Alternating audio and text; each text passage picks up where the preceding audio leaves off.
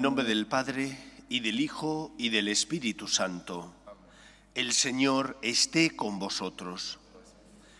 Pedimos al Señor perdón por nuestras faltas para prepararnos y celebrar dignamente la Eucaristía. Tú, el Cordero de Dios, que quitas el pecado del mundo, Señor, ten piedad. Tú, palabra que nos muestra la voluntad del Padre, Cristo, ten piedad. Tú, Mesías y Salvador, Señor, ten piedad. Dios Todopoderoso, tenga misericordia de nosotros, perdone nuestros pecados y nos lleve a la vida eterna. Oremos. Dios Todopoderoso y Eterno, que gobiernas a un tiempo cielo y tierra, escucha compasivo la oración de tu pueblo y concede tu paz a nuestros días. Por Jesucristo nuestro Señor.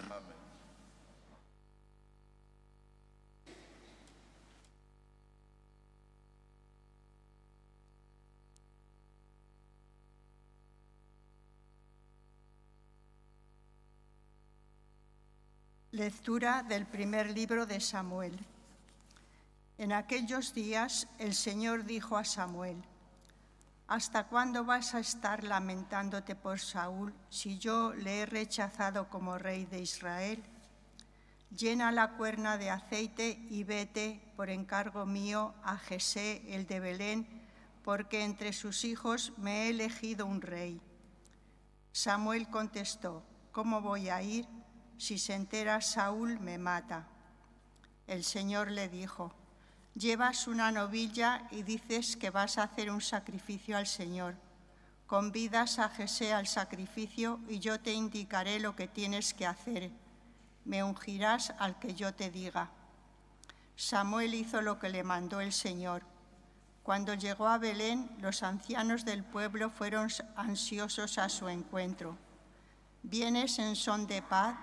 Respondió, sí, vengo a hacer un sacrificio al Señor purificaos y venid conmigo al sacrificio.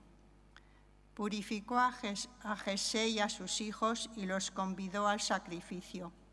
Cuando llegó, vio a Eliaz y pensó, seguro, el Señor tiene delante a su ungido. Pero el Señor le dijo, no te fijes en las apariencias ni en su buena estatura, lo rechazo, porque Dios no ve como los hombres que ven la apariencia el Señor ve el corazón. Jesús llamó a Abinadad y le hizo pasar ante Samuel, y Samuel le dijo, tampoco a éste lo ha elegido el Señor. Jesé hizo pasar a Samá, y Samuel le dijo, tampoco a éste lo ha elegido el Señor. Jesé hizo pasar a siete hijos suyos ante Samuel, y Samuel le dijo, tampoco a estos los ha elegido el Señor. Luego preguntó a Jesé, ¿se acabaron los muchachos? Jesé respondió, queda el pequeño, que precisamente está cuidando las ovejas.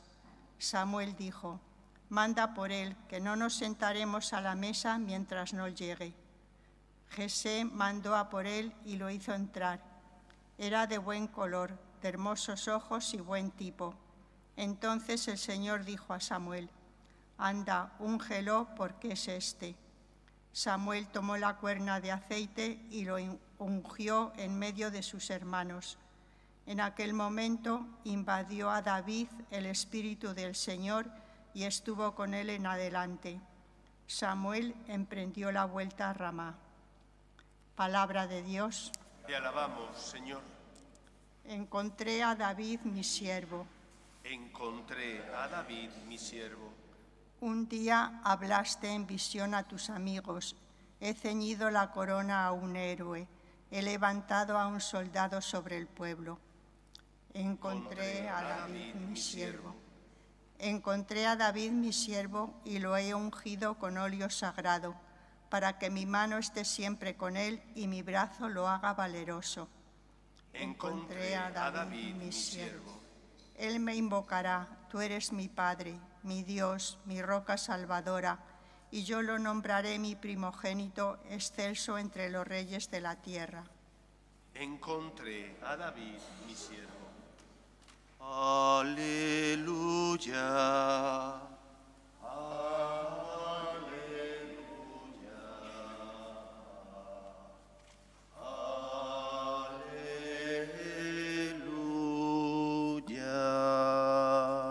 El Señor esté con vosotros.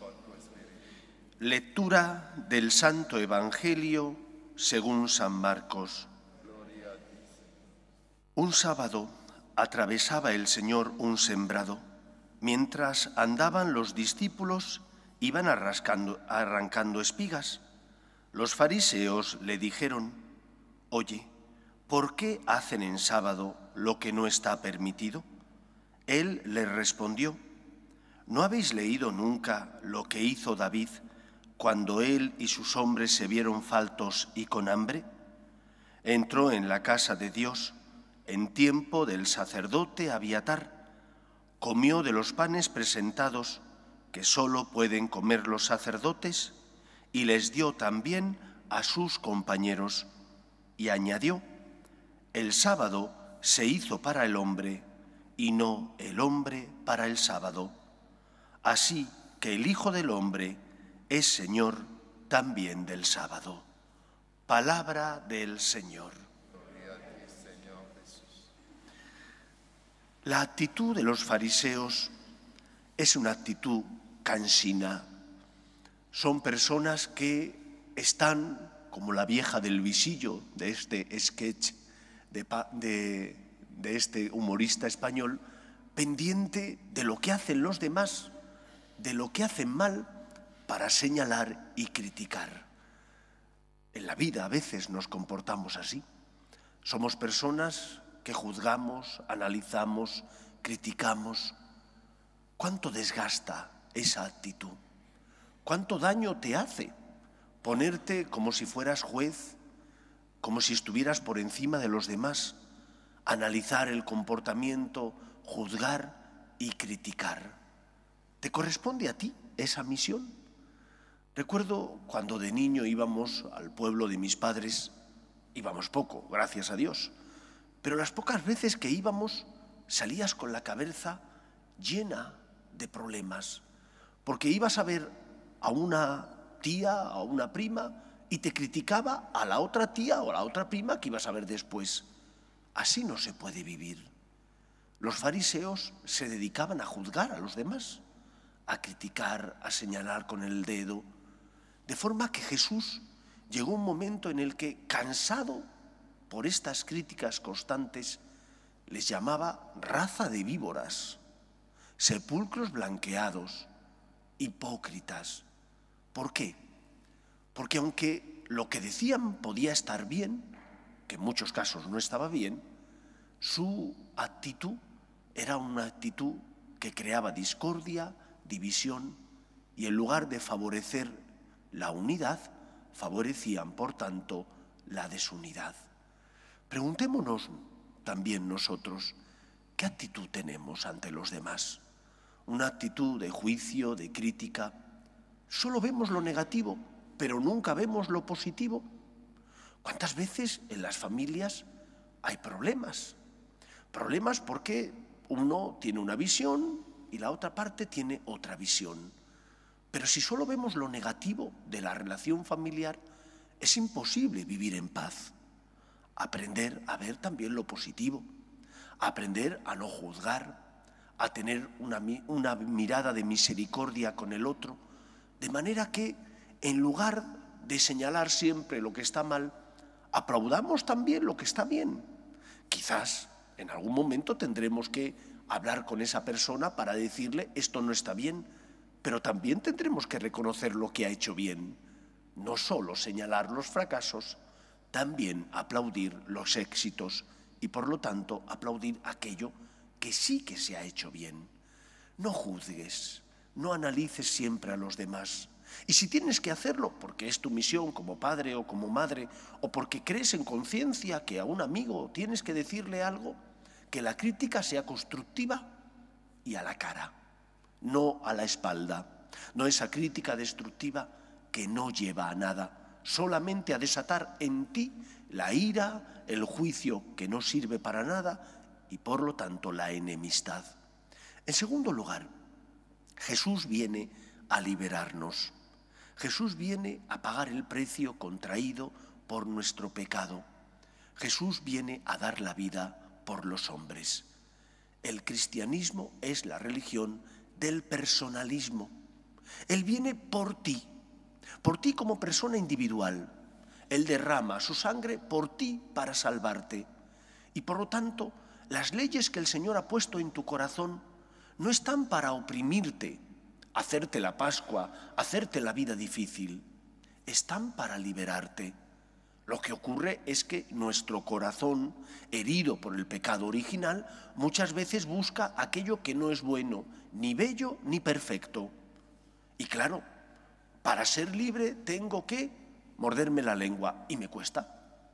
Para no vivir esclavizado tengo que hacer un buen uso de los dones de este mundo que Dios me ha dado y no puedo vivir con un corazón apegado a los bienes materiales y me cuesta porque vivimos en una sociedad que es una sociedad que te llama a consumir desaforadamente, que es una sociedad que en muchos casos te llama a buscar el individualismo de forma que tú piensas en lo tuyo y no pienses en los demás.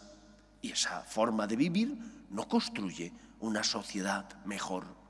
La ley no es mala, está puesta para que el hombre sea feliz, para que el hombre sea libre. Cristo ha venido para salvarte a ti como persona, ha entregado la vida por ti, que tienes nombres y apellidos, pero exige que tú creas en Él, exige que tú pagues el precio. Cuando Jesús dice, si tu ojo te hace pecar, sácatelo, si tu mano te hace pecar, córtatela, lógicamente no está hablando en el, en el, sentido físico de la expresión. No quiere que te quites los ojos, ni que te quites las manos, ni que te cortes la lengua. Quiere que espiritualmente luches. ¿Para qué? Para no tener una mirada sucia, que luches para no tener una lengua que critica constantemente, que luches para que tus manos, toda tu persona, sean persona que hace el bien y que vive, por tanto, liberada porque evita el mal. Y eso exige cortar todo aquello que te esclaviza, aunque duela, aunque sea difícil. Padre, es que critico mucho, intentando hacerlo, es que me cuesta. Bueno, pero tendrás que luchar por hacerlo, tendrás que luchar por evitar aquello, reza, pídele al Señor ayuda y márcate objetivos concretos para ir superando tus esclavitudes, todo aquello que te atenaza y te impide ser verdaderamente libre. Cristo viene a liberarte personalmente. Por ti entregó su vida en la cruz para salvarte. Por lo tanto, déjate redimir por Él, déjate salvar por Él. Haz caso a lo que el Señor te pide, aunque exija morir a tus pasiones y a todo aquello que te esclaviza. Pues que sea así en nuestra vida. Nos ponemos en pie. Oremos a Dios nuestro Padre. Pedimos por la Iglesia para que sea instrumento del amor de Dios en medio del mundo, siendo consuelo de los que sufren y esperanza de los que no tienen fe, por sus obras de caridad y de misericordia, roguemos al Señor. Pedimos también por la paz para que cese todo germen de violencia en nuestra sociedad. Pedimos por la paz especialmente en Tierra Santa, roguemos al Señor. Pedimos por nuestras familias, para que se mantengan unidas en el amor a Dios, roguemos al Señor. Pedimos también por los que no tienen fe y a causa de las cruces de la vida desesperan, roguemos al Señor. Pedimos al Señor por los que nos gobiernan, para que promuevan políticas sociales que fomenten la natalidad y se aprueben leyes que defiendan la dignidad de la persona, roguemos al Señor. Escucha, Padre, las súplicas de tus hijos, que nos dirigimos a ti confiando en tu amor. Te lo pedimos por Jesucristo nuestro Señor.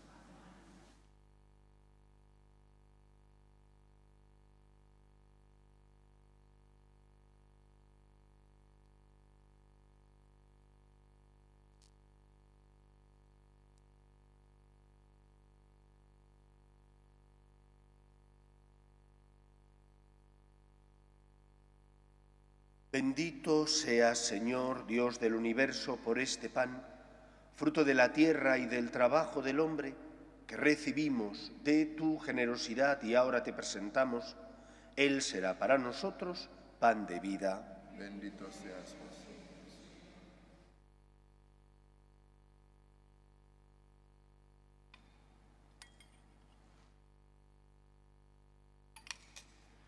Bendito seas, Señor, Dios del universo, por este vino, fruto de la vida y del trabajo del hombre, que recibimos de tu generosidad y ahora te presentamos.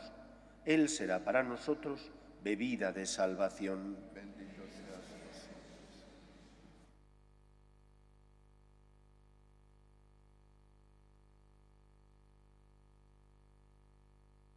Orad, hermanos, para que este sacrificio mío y vuestro sea agradable a Dios Padre Todopoderoso. Señor.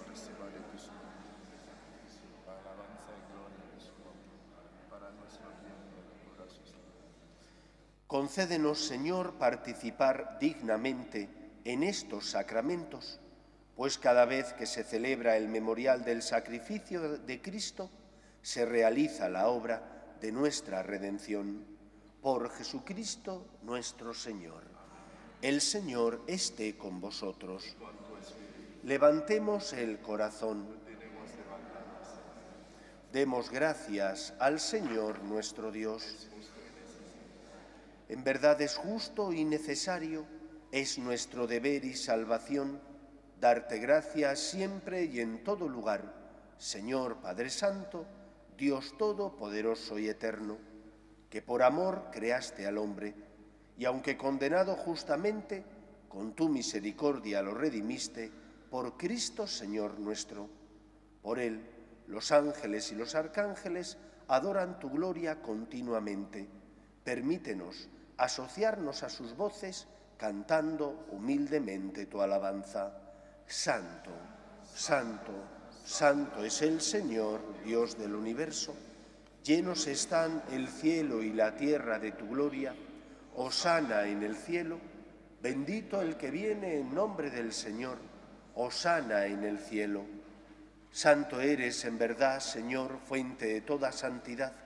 Por eso te pedimos que santifiques estos dones con la efusión de tu Espíritu, de manera que se conviertan para nosotros en el cuerpo y la sangre de Jesucristo nuestro Señor, el cual, cuando iba a ser entregado a su pasión, voluntariamente aceptada, tomó pan, dándote gracias, lo partió y lo dio a sus discípulos, diciendo, Tomad y comed todos de él, porque esto es mi cuerpo, que será entregado por vosotros.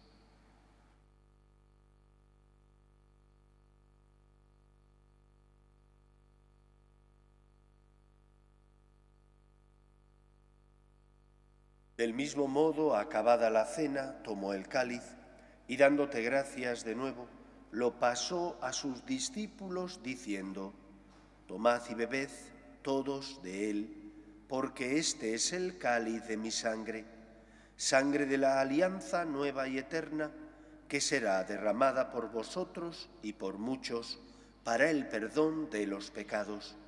Haced esto en conmemoración mía.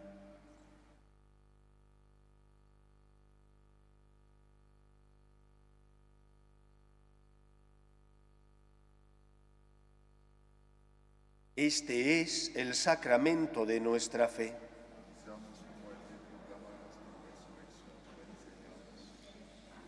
Así pues, Padre, al celebrar ahora el memorial de la muerte y resurrección de tu Hijo, te ofrecemos el pan de vida y el cáliz de salvación, y te damos gracias porque nos haces dignos de servirte en tu presencia.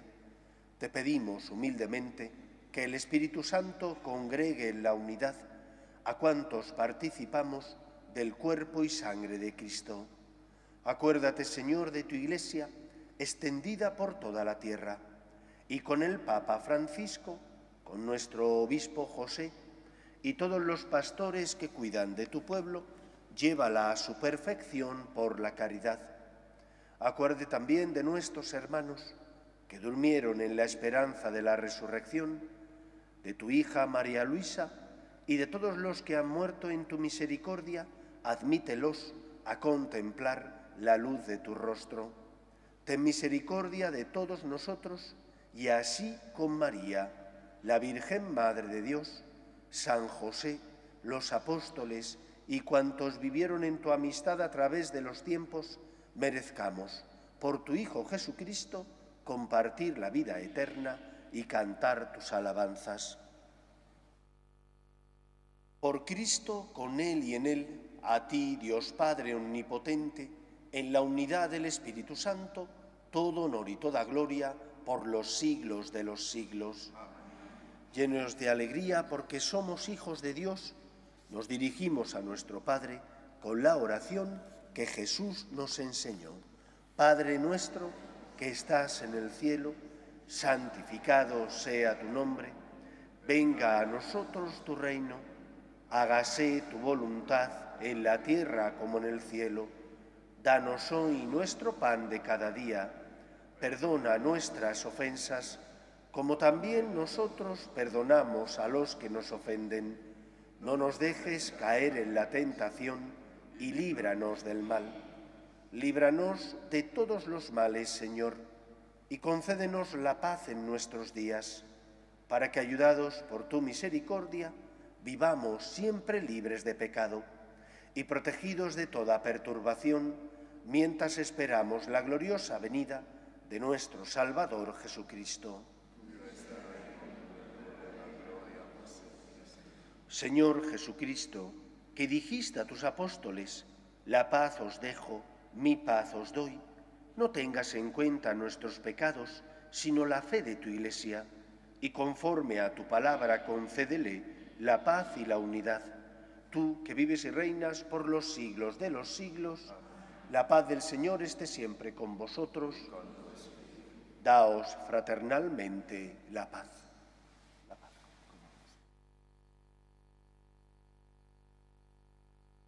Cordero de Dios, que quitas el pecado del mundo, ten piedad de nosotros. Cordero de Dios, que quitas el pecado del mundo, ten piedad de nosotros. Cordero de Dios, que quitas el pecado del mundo, danos la paz.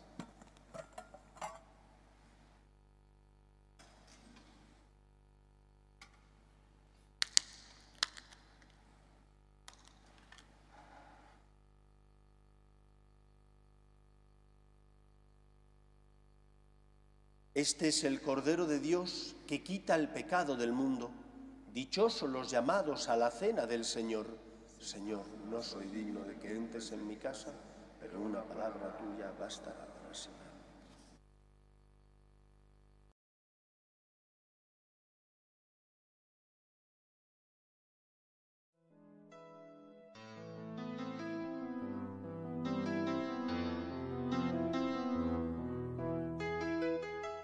Creo, Jesús mío, que estás realmente presente en el Santísimo Sacramento del altar. Te amo sobre todas las cosas y deseo recibirte dentro de mi alma. Pero como ahora no puedo comulgar, ven al menos espiritualmente a mi corazón. Y como si ya te hubiese recibido, te abrazo y me uno del todo a ti. Señor, no permitas que me aparte de ti. Amén.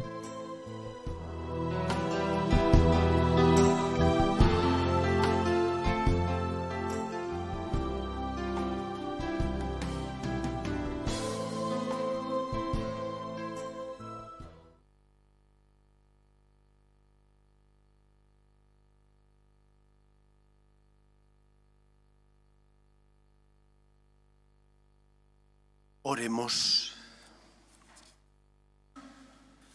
Derrama, Señor, en nosotros tu espíritu de caridad, para que hagas vivir concordes en el amor a quienes has saciado con el mismo pan del cielo. Por Jesucristo nuestro Señor. El Señor esté con vosotros y la bendición de Dios Todopoderoso, Padre, Hijo y Espíritu Santo, descienda sobre vosotros podéis ir en paz. Dios te salve, Reina y Madre de Misericordia, vida, dulzura y esperanza nuestra, Dios te salve. A ti llamamos los desterrados hijos de Eva, a ti suspiramos gimiendo y llorando en este valle de lágrimas. Ea pues, Señora abogada nuestra, vuelve a nosotros esos tus ojos misericordiosos y después de este destierro, muéstranos a Jesús, fruto bendito de tu vientre, oh clementísima, oh piadosa, oh dulce y siempre Virgen María. Ruega por nosotros, Santa Madre de Dios, para que seamos dignos de alcanzar las promesas de nuestro Señor Jesucristo